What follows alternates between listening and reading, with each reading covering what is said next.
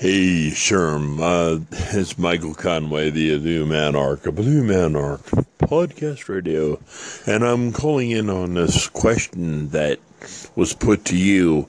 Uh, now, I echoed it on my station, and yes, I understand there's a tidal wave of songs would, that you would have to skip through um, to get to that portion of the episode.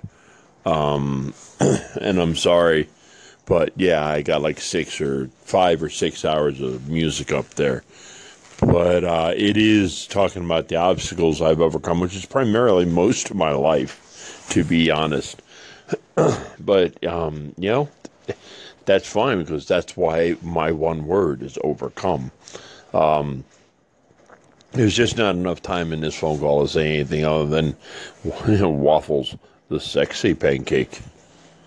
Michael Conway, Sherman on here, the crazy agent. Thank you so much for your content there. Um, I didn't have a chance to go to it before it evaporated off of the 24 hour feed here.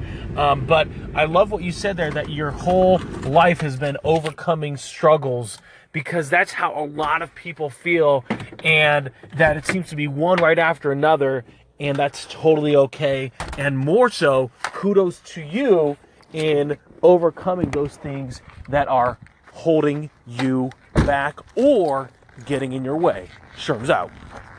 Hey, crazy Asian, this is Dominic with the Sponge Minds. Good segment on obstacles, man. Definitely loving it. Um, totally agree taking those baby small steps of continuous improvement or the Kaizen approach. I'm all for it. I'm on board.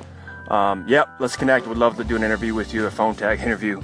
Um, and then check out my channel, The Sponge Minds, where we talk about similar stuff. We talk about politics, religion, um, personal experiences, you name it. Peace.